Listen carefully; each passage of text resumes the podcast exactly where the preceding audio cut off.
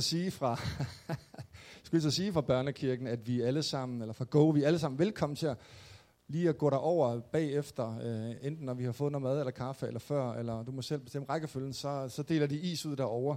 Så vi vil gøre alt, hvad vi kan, for at du går mæt hjem i dag. Faktisk er det sådan, at seniorgruppen har været på udflugt i går til Nordsjælland, og har taget en kæmpe Otello-lavkage med hjem til 35 mennesker, som de ikke fik spist. Den vil også blive stillet frem.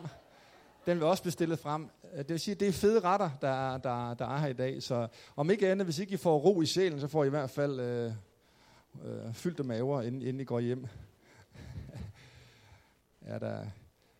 Jeg får lige øje på Hanne Sarke, som sidder heroppe. Det er længe siden, jeg har set hende. Hanne har været spændt for vognen nu i flere måneder for at afslutte sit fantastiske designstudie. Og jeg så lige på Facebook, at du gjorde det. Du er nu det officielt designuddannede. Skal vi lige give Hanne en hånd? Hvor er det godt gået. Vi er i netværksgruppe sammen. Netværksgruppe er sådan et lille fællesskab. Vi er vel 10 eller 12 i vores gruppe. Og vi har savnet dig, Hanne. Du har ikke været med til de sidste mange netværksgruppeaftener. Vi har måttet nøjes med din mand. Men det er også okay, Jeppe. Du har repræsenteret familien godt. Men jeg ved, det har været en kæmpe investering på alle mulige måder, så hvor er det godt, det er noget hertil. Dejligt at se dig igen.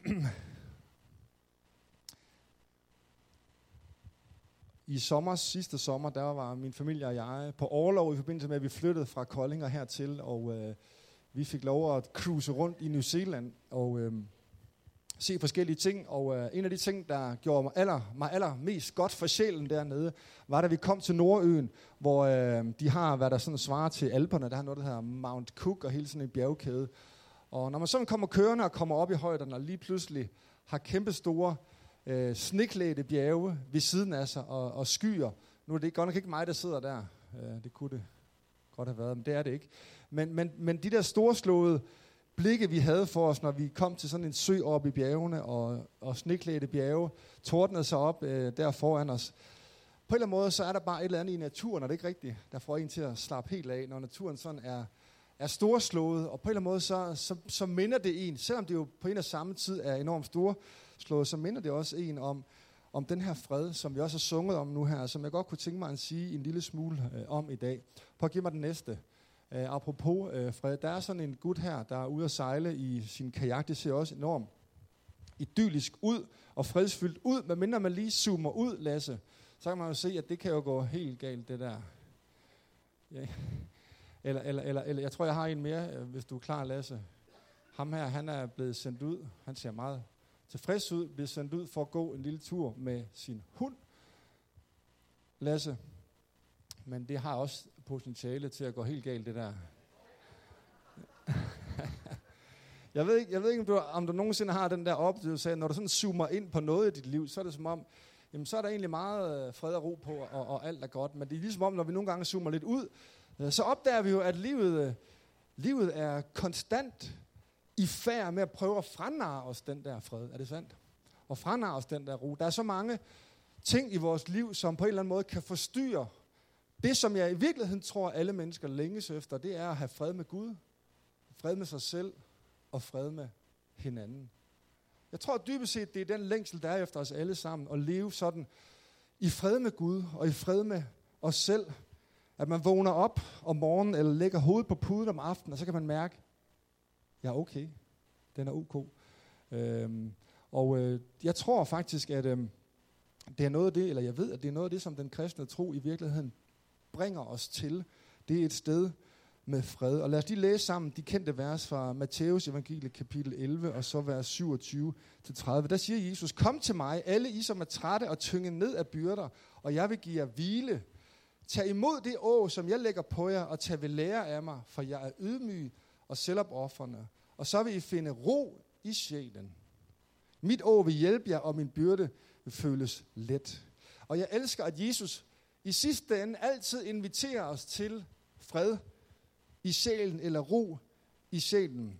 Og Grundtvig, han har jo sagt det så ufattelig smukt i en salme, vi synger ofte omkring påsketid, hilder, frelser og forsoner.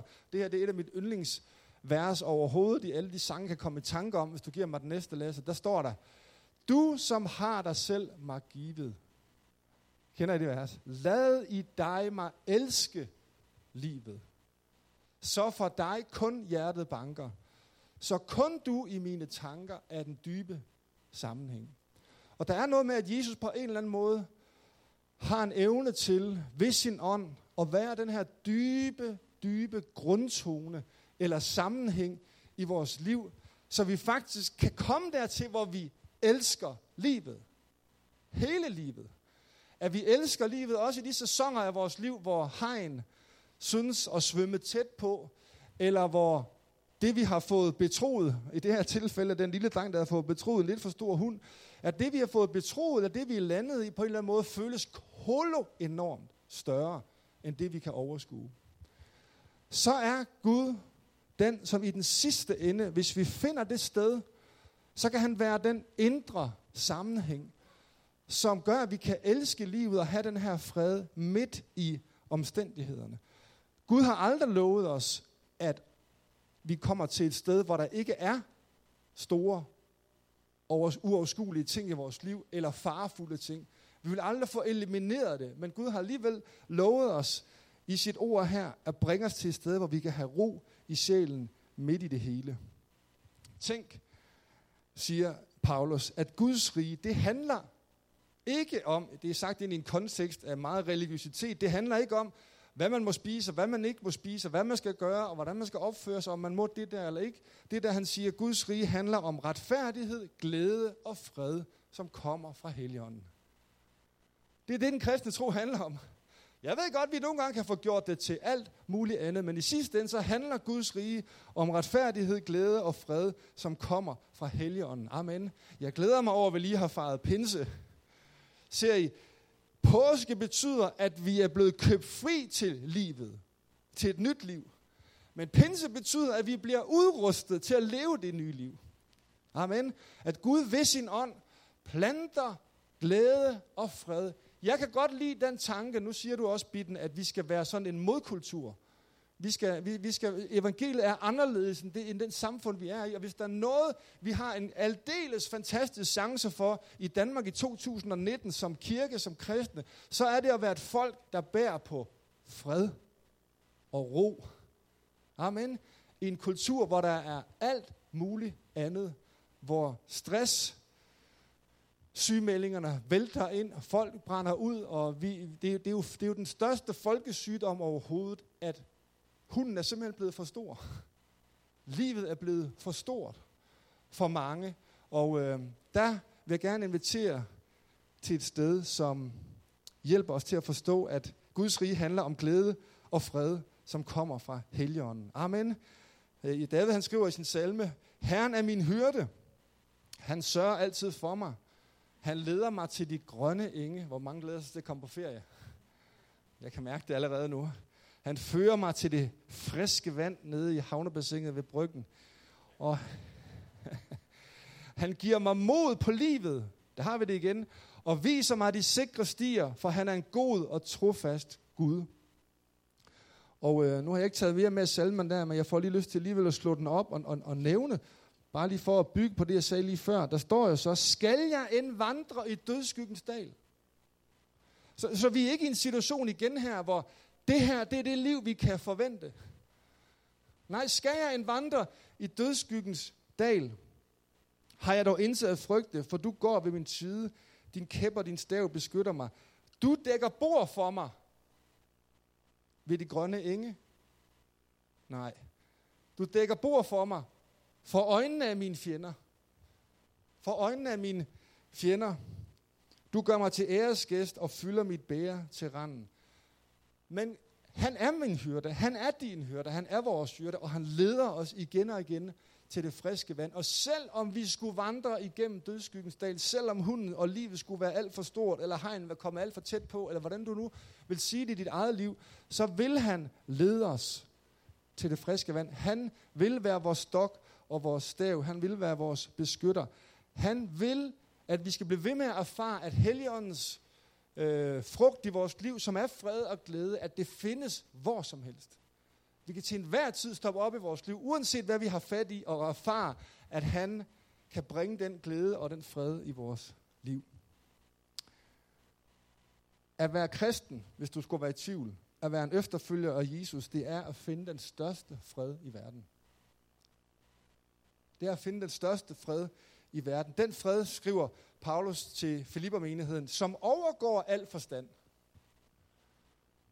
Den ro, som ikke kan vældes omkuld af livets storme.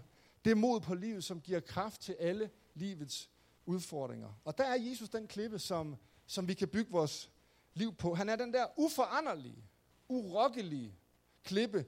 Og den her faktor, som står fast midt i en tid, hvor tingene forandrer sig med en hast, som verden ikke har set før. Og den kristne tro, det er ikke bare nogle bestemte sange, vi synger, og en bestemt måde at se ud på eller leve på. Det er en relation med Jesus. Amen. Det er en relation med Guds levende søn, Jesus Kristus, som opgav alt og som blev menneske, og som offer sit liv for os på det kors og bane en vej, for at vi kunne få fred. Så lev da i den fred. Så lad os da leve i den fred, som er blevet tilkøbt os. Amen.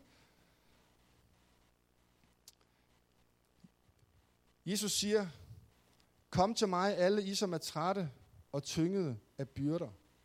Måske er der nogen, der er kommet her i dag. Prøv at give mig den næste. Som seriøst overvejede at blive derhjemme. Måske er der også nogen, der ikke er kommet i dag.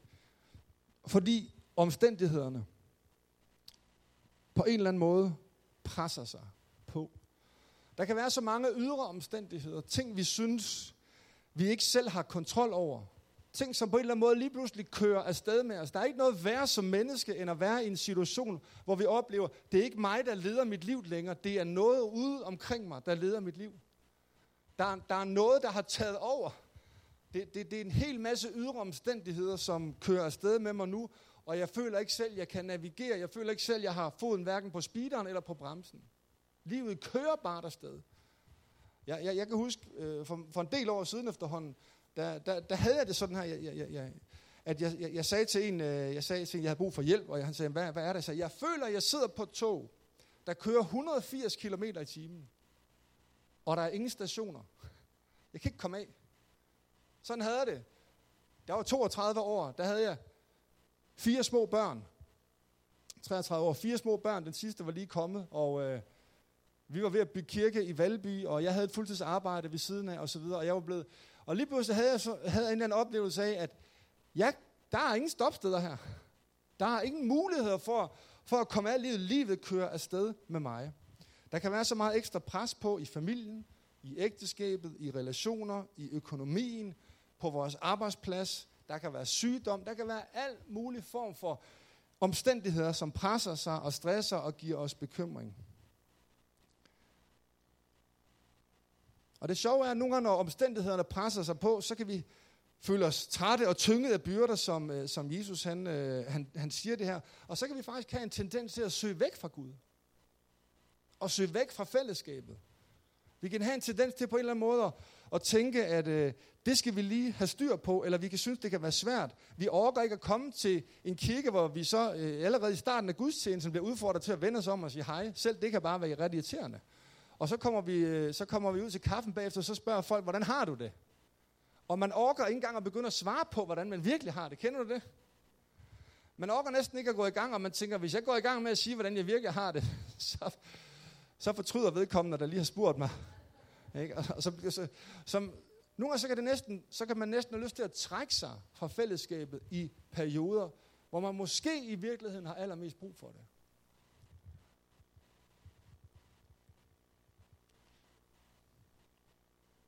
Og i stedet for at søge ind i Guds nærvær,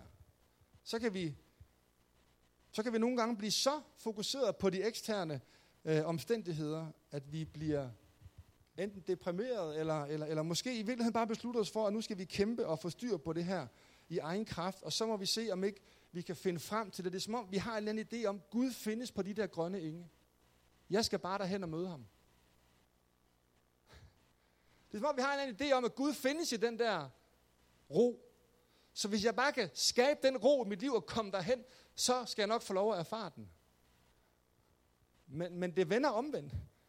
Gud, han findes ikke kun i roen, han findes i stormen, han findes i modgangen, han findes i alle de situationer, vi er i, og han har en længsel efter, at vi inviterer ham ind lige præcis der, hvor vi er, så han kan bringe den ro ind i vores sammenhæng. Amen. Det vender jeg tilbage til lidt mere. Der er en udfordring til os i dag, til at søge hen til det sted, hvor vi kan få lov at opleve en ro i sjælen, uanset hvad vi finder os selv i. Måske kommer uroen ikke udefra, hvis det giver mig den næste. Måske kommer den indenfra. Måske er det bare, fordi vi hele tiden har travlt med at være med på det hele, og skal nå det hele, og gerne vil være den bedste på vores arbejdsplads, og gerne vil have 12 i eksamen. Ja. Eller hvad det nu kan være, vi lever i et samfund, hvor det ikke kun er omstændighederne udefra, der presser os. Vi er meget ambitiøse. Vi sætter meget høje krav til os selv. Vi læser alle de der bøger om, hvor perfekt... man har ingen undskyldninger for ikke at have en sund familie i dag, fordi man kan bare købe en god bog om, hvordan man laver en sund familie. Der er kommet med så mange bud på, hvordan man laver børneopdragelse, og hvordan man spiser sund mad, og de står... Jeg kan også sige dig, hvis vi kigger ind på vores reol, der er flere afdelinger, der handler om, hvordan man skal være en god familie. Og det er jo dejligt og skønt, at vi prøver på at tage noget viden ind om, hvordan vi løser livet. Mange sælgesbøger, alt muligt, og vi længes, og det er sådan set fint nok at prøve, men på et eller andet tidspunkt, så bliver vi bare alt for optaget af hele tiden at lykkes på den høje klinge og leve op til alle de krav og standarder, der er i vores samfund. Jesus han siger i Matthæus 13, der han citeret for at have fortalt en historie om, Guds ord er som sådan et sædekorn, eller som en sædemand, der strør sædekornene ud. Og noget af det falder på klippegrund, noget af det falder mellem tisler, noget af det falder i god jord osv. Og en af de grunde til, at Guds ord, og dybest set dermed også Guds rige, og dybest set dermed også den fred og den ro, at den ikke spiger og får næring i vores liv, der er et af billederne, at den falder mellem tisler. Og Jesus han siger, at tislerne repræsenterer dagligdagens bekymringer, den forførende materialisme og lysten til alt muligt andet. Man skulle næsten tro, det var skrevet ind i 2019. Den forførende materialisme, Gud er ikke imod penge overhovedet, men hvis det hele tiden handler om, at vi skal tjene mere. Der blev lavet en undersøgelse for en del år siden, hvor man spurgte en række danskere, jeg tror det er snart 10 eller 15 år siden, men jeg tror ikke, det har forandret sig. Man spurgte danskere, der tjente 200.000 om året, 300.000 om året, 400.000 om året osv., hele vejen op til 800.000 om året. Så spurgte man dem, hvor meget skal I tjene for, at det er nok? Og alle indkomstgrupper svarede præcis det samme. Bare lidt mere. Man kan sidde og tjene 200.000 om året og tro, at man tjener lidt mere. Og det samme er tilfælde, når man sidder og tjener måske 800.000 eller mere om året. Hvis vi er blevet forført til at tro, at bare lidt mere vil skabe den der fred, så er vi på krogen. Og så vil livet trække afsted med, og så vil den forførende materialisme gøre, at vi aldrig nogensinde finder den ro, fordi vi skal bare lige have lidt mere. Lige om lidt, så lander vi på den grønne eng. Så er det nok. Man spurgte jo den samme gruppe mennesker. Hvad vil du helst? Tjene 300.000 om året, mens alle andre omkring dig tjener 200.000 om året? Eller vil du tjene 600.000 om året, mens alle andre omkring dig tjener 800.000 om året? Det er ikke et godt spørgsmål, den kan man lige sidde og tænke lidt over. Hvad vil du helst tjene 300.000 om året, hvor alle omkring dig tjener 200.000 om året?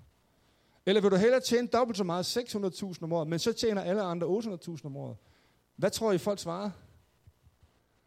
300.000 om året. Det er den forførende materialisme. Dagligdagens bekymringer, som i sidste ende handler om, at selvom hunden er stor, eller vi sejler tæt på hajerne, så er vores blik vendt mod udfordringerne, i stedet for at vende mod ham, som har løsningerne, ham, som har freden. Det er dagligdagens bekymringer. Og så er der lysten til alt muligt andet. Og det er jo den helt store kælder. Det er den helt store tidsel. Vi vil så meget. Vi vil det hele, og vi vil det nu, og vi vil det i morgen. The fear of missing out taler man om. Prøv at give mig den sidste også. Selv i kirken kan vi synes, at der bliver lagt byrder på. Er vi sat i verden for at lægge byrder for folk? Det tror jeg næppe. Så tror jeg nok, vi har misforstået vores opgave. Men jeg tror alligevel, at nogen af os kan blive lidt trætte, og kan flå, og kan på en eller anden måde ende i en eller anden oplevelse af, at selv det, som skulle være et sted med fred og ro, det på en eller anden måde skaber byrder.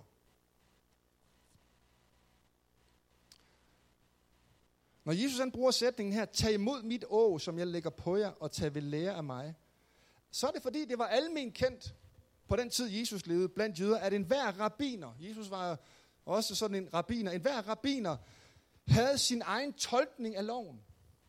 Det vil sige, når Moseloven siger, at man skal holde hviledagen hellig, så var der alle mulige rabbiner, der udlagde, hvad betød det så? Hvor langt må man så gå på en helligdag? På en hviledag? Måtte man gå 100 meter eller 200 meter, eller hvor langt må man gå? Og sådan havde de alle mulige udlægninger og tolkninger af de her Moselov. Hver rabbiner havde et sæt kommentarer eller udlægninger af skriften, og ved du hvad? Det kaldte man rabbinerens åg. Så når man fulgte et bestemt rabbiner, så tog man hans åg på. Og det vil sige, at man tog hans tolkning og hans udlægning af loven, og så udlevede man det som rettroende jøde på den måde, som den rabbiner sagde. Så tog man hans åg på. Problemet med alle andre rabbiner og skriftkloge end Jesus, var, at de endte med at lægge byrder på folk. Det er noget, det Jesus han går i klins med de skriftkloge. Se, loven i sig selv indeholder 613 forskrifter, Moseloven. 248 påbud og 365 forbud. Det var Moseloven. Læg så dertil de skriftkloges endeløse lister af kommentarer og udlægninger, og værsgo, så har man en fantastisk cocktail af byrder. Tag mit åg på jer. Tror nok lige, jeg kan forstå, at folk var trætte og overbebyrdede. I Eugene Peterson, som er en englænder, der har skrevet en mere fri oversættelse af Bibelen, der hedder The Message. Han oversætter det sådan, at jeg har oversat hans oversættelse tilbage til dansk. Han siger, er du træt? Det er altså af de samme ord, som vi læste lige før, hvor Jesus siger, kom hid til mig, jeg er ligesom træt. Han siger, er du træt, udkørt, brændt ud på religion? Kom til mig, tag væk ved mig, og så vil du få livet tilbage. Hvor mange er glade for, at vi lever i nådens tid og ikke i lovens tid? 268 påbud, 365 forbud, plus præstens udlægninger. My goodness. Hvor er jeg glad for, at vi lever i nådens tid. Men hvor er jeg også utrolig opmærksom på, at vi alligevel går og tager åg på os. Og at vi alligevel midt i nådens tid, med alt det, vi lytter på, og alt det, vi gerne vil, og vores ønsker om at gøre det så godt, også i kirken, og være en god kristen, og være med på missionen, og med på det, Gud vil osv., så kan vi nemt komme til at tage en andens åg på. Vi kan komme til at tage mit åg på, eller en andens åg på, eller bare i hele taget tage et åg på, som slet ikke er et åg, som vi er kaldet til at bære. Vi kunne ikke opfylde loven, men det kunne Jesus. Amen. Og han har levet det liv, vi ikke kunne, og han har købt os til frihed i Kristus Jesus. Og alligevel er der mennesker, der er udkørte og udbrændte på den kristne tro. I dag så prædiker jeg fra Matthæus Evangeliet kapitel 11, hvor Jesus siger, kom til mig alle I, som er trætte. Det kan være næste søndag. Det vil jer, der kender mig, jo næsten kunne skrive under på. Så prædiker jeg måske fra Matthæus 28, og hvad står der der? Der står der, gå. Der står der, gå ud i alverden og forkynd evangeliet. Nu prædiker vi, kom til mig. Og næste gang prædiker vi måske, gå ud i alverden og kom til mig. Det lyder så smukt. Det lyder så dejligt. Det giver ro i sjælen. Gå ud i alverden. Det lyder så aktivistisk og udfordrende, at man kan blive helt træt ved tanken om, at kirkens opgave er at gå ud. Er det ikke sandt? Ja, det er ikke nogen, der tør at sige. Nej, vi skal nok. Jo, det kan vi godt blive helt træt af. Så hvad handler troen egentlig om? Handler det om at komme, eller handler det om at gå? Lige præcis. Det gør det. Så Jesus, han reducerede de her 248 påbud og 365 forbud til 2 befalinger. Sådan som jeg kunne se. Det gør det noget nemmere. Den ene befaling, der læser vi Johannes 13, der siger han, en ny befaling giver jeg jer. At I skal elske hinanden, sådan som jeg har elsket jer. Derpå skal alle mennesker se, at I er mine disciple. Det er vores komme. Kom og slap af. Vær den du er. Ved du er elsket i et kristent fællesskab. At du er velkommen præcis som du er. At Københavns Frikirke er et sted med plads til alle. Som jeg tror det er Jan Dufke, efterskolelederen der, jeg citerer, når jeg siger, vi er Danmarks rummeligste frikirke. Det har du påstået på et eller andet tidspunkt. Det vil vi i hvert fald gerne være. Vi vil gerne være et sted, hvor der er plads, hvor der er rum, til at du kan komme, som du er. Kom og læg alle de religiøse overbygninger og forventninger væk. Lad os elske livet. Lad os elske hinanden. Hvor var det fedt at være på Skovbo og bare spise røde bøffer. Kristi Himmelfartsdag som fællesskab, er det ikke sandt? Og banke hinanden i fodbold. Det er jo de forkerte, der vandt, men det er det som regel. Efter jeg er blevet alt for gammel, så er det altid de forkerte, der vinder. Hvor var det fedt.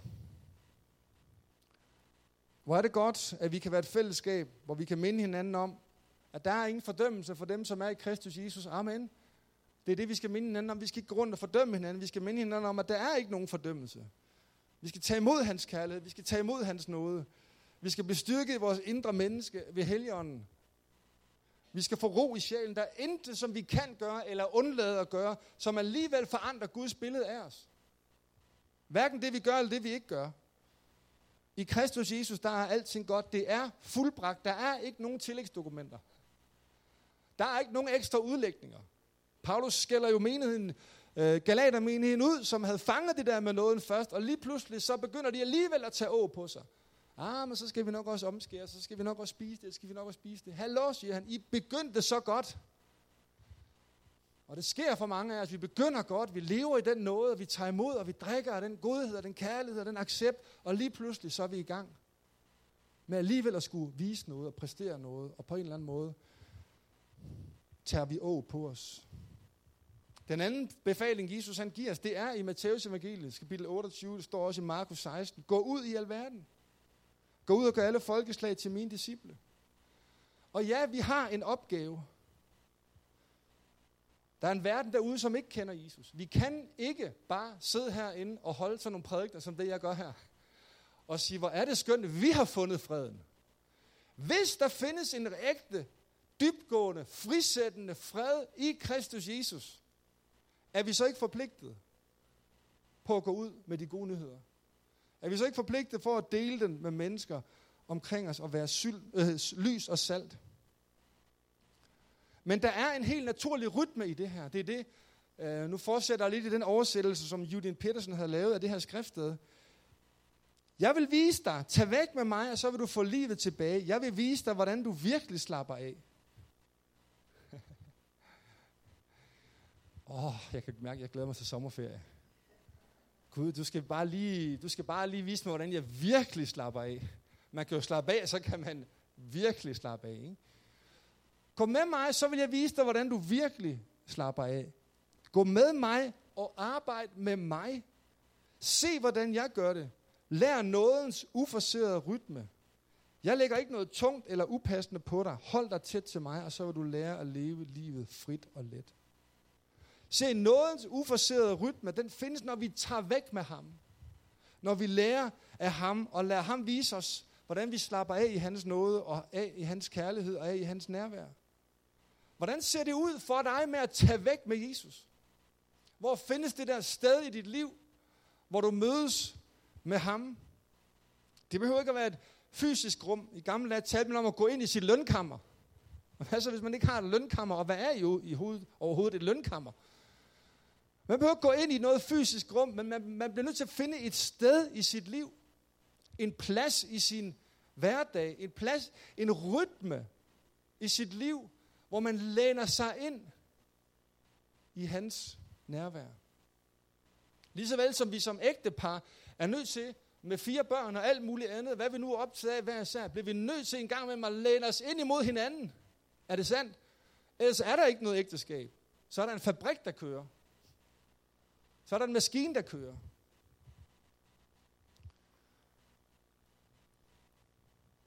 Hvordan ser det ud med at tage væk med Jesus og lade ham fylde dig med sit nærvær og hans overskyggende nåde og kærlighed?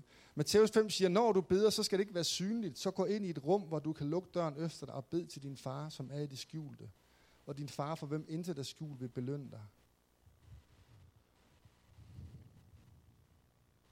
Har vi sådan et sted, hvor vi tager hen og bliver fornyet og forfrisket og betjent af Gud selv? Hvor vi tager hans kom til mig så alvorligt og begynder at leve i en tæt og voksende relation sammen med ham? Og sker det, og er vi der, hvis vi tager det der komme til os først? Det er lidt ligesom åndedraget. Vi skal trække vejret ind. Jeg håber, I alle sammen både trækker vejret ind og ud den her morgen. Det ser ud til, at de fleste af jer stadigvæk gør det. Der er nogle enkelte, jeg er lidt i tvivl om, men det er også fair nok. Der er varmt herinde, og vi skal til at slutte. Men når vi trækker vejret ind, så inhalerer vi hans kærlighed, hans nåde, hans tilstedeværelse, hans accept. Og vi bliver nødt til at finde et sted, hvor vi kan tage vejret ind sammen med ham. Og når vi så ånder ud, eller nej, det gør vi så ikke, puster ud. Det er for tidligt at ånde ud. Men når vi puster ud, hvis først vi har indåndet hans kærlighed og hans nærvær, og vi oplever en erfaring af, at den er god nok, han er god nok, han har sat mig fri, der findes ikke noget der er virkelig en fred. Når vi så ånder ud, puster ud, så vil vi helt automatisk komme til at puste det ud til mennesker omkring os. Så vil hans nåde og hans kærlighed blive omsat i praksis i vores liv, og så bliver vores gå ikke noget påbud. Så bliver det en refleks, så bliver det et overskud. Så bliver det en lyst til at give det videre, som vi selv har erfaret. Det er det, Johannes skriver i sit første brev. Det vi selv har set, det vi selv har smagt, det vi selv har erfaret, det er det eneste, vi har at give. Og det giver vi med glæde for, at I, skriver han, selv skal få lov at opleve den erfaring, eller det fællesskab med vores far, som er i himlen. Det bliver helt naturligt, hvis vi lever i en tæt relation med Jesus, så kan det ikke undgås, at vores gå bliver helt naturligt. Det bliver som en helt naturlig puls og åndedrag i vores liv. Amen. Men hvis vi er for langt væk, hvis vi ikke sidder på vintræet, som Jesus beskriver det i Johannes 15. Bliv i mig, så bliver jeg i jer. Men afbrudt for mig, så bærer I ingen frugt. Og hvis vi er afbrudt for ham, ikke vi lever i en tæt relation med ham, så bliver vores frugt noget, vi tror, vi skal præstere. Så bliver livet, så bliver kristendom, så bliver troen endnu en ting i vores liv, som lægger å på os. Og det er der den sidste ting, vores tro skal være. Amen. Det skal der være det livgivende vand, som kommer ind og sætter os i stand til at leve livet, og elske livet, og have mod på livet, og have mod på at gå ud med de gode nyheder. Skal vi rejse os op? Mathilde, kan vi ikke synge den her sang, vi sang til sidst, som handler om fred? Og jeg kunne godt tænke mig, mens vi synger den, at vi bare lige bruger et minut eller 2 her ved afslutningen af gudstjenesten på bare at trække vejret ind, indånde hans fred og hans nærvær.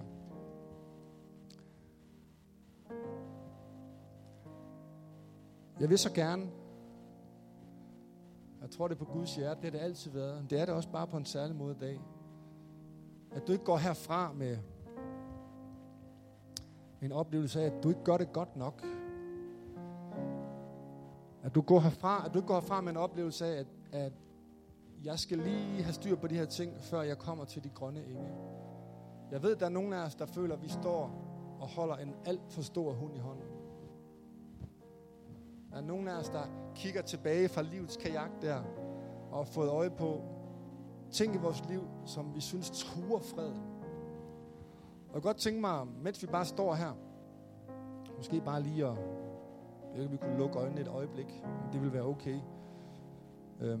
Måske bare give dig anledning til, som til, jeg har brug for fred. Jeg har brug for, at Gud ved sin ånd møder mig i dag og meddeler mig fred og glæde og retfærdighed lige her, hvor jeg står. Vil du så ikke bare, jeg kalder dig ikke ud, eller, men bare lige hvor du står og løft din hånd, så vil jeg gerne bede en bøn heroppe fra for dig, som i dag har brug for det. Der er mange hænder. Er der flere?